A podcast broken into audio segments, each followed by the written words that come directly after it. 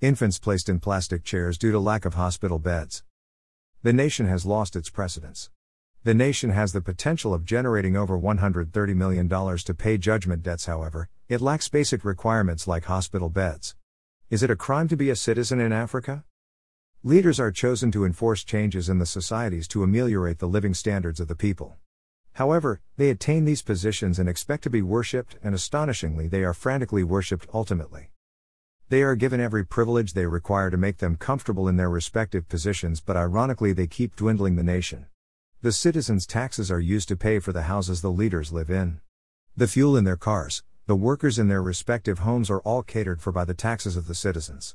Moreover, the citizens' taxes are used to pay for the medical care of the leaders. Furthermore, the taxes of the citizens are used to pay for the travel expenses of the leaders. Hitherto, they astoundingly lose their humanity and patriotism as soon as they attain those positions. A mother and the baby lying on the hospital floor after delivery. How yucky is it to see pregnant women lying on the hospital floor to give birth or nurses helping pregnant women deliver in a tricycle? In spite of the leaders' selfish interests, they would rather travel abroad to seek medical care instead of attending to the needs of the hospitals in the nation. The health minister's indifference to the predicament of people in the hospitals is unnerving. Every death in the country now is linked to COVID 19. All the health education has been centered on COVID 19, leaving other diseases to kill citizens. The least said about the regional health directors, the better. They sit in their offices with their jutting bellies and only care about amassing wealth to the negligent of the hospitals.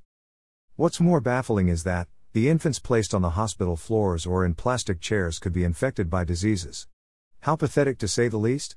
If there is a judgment day, then these leaders have a prodigious nut to crack.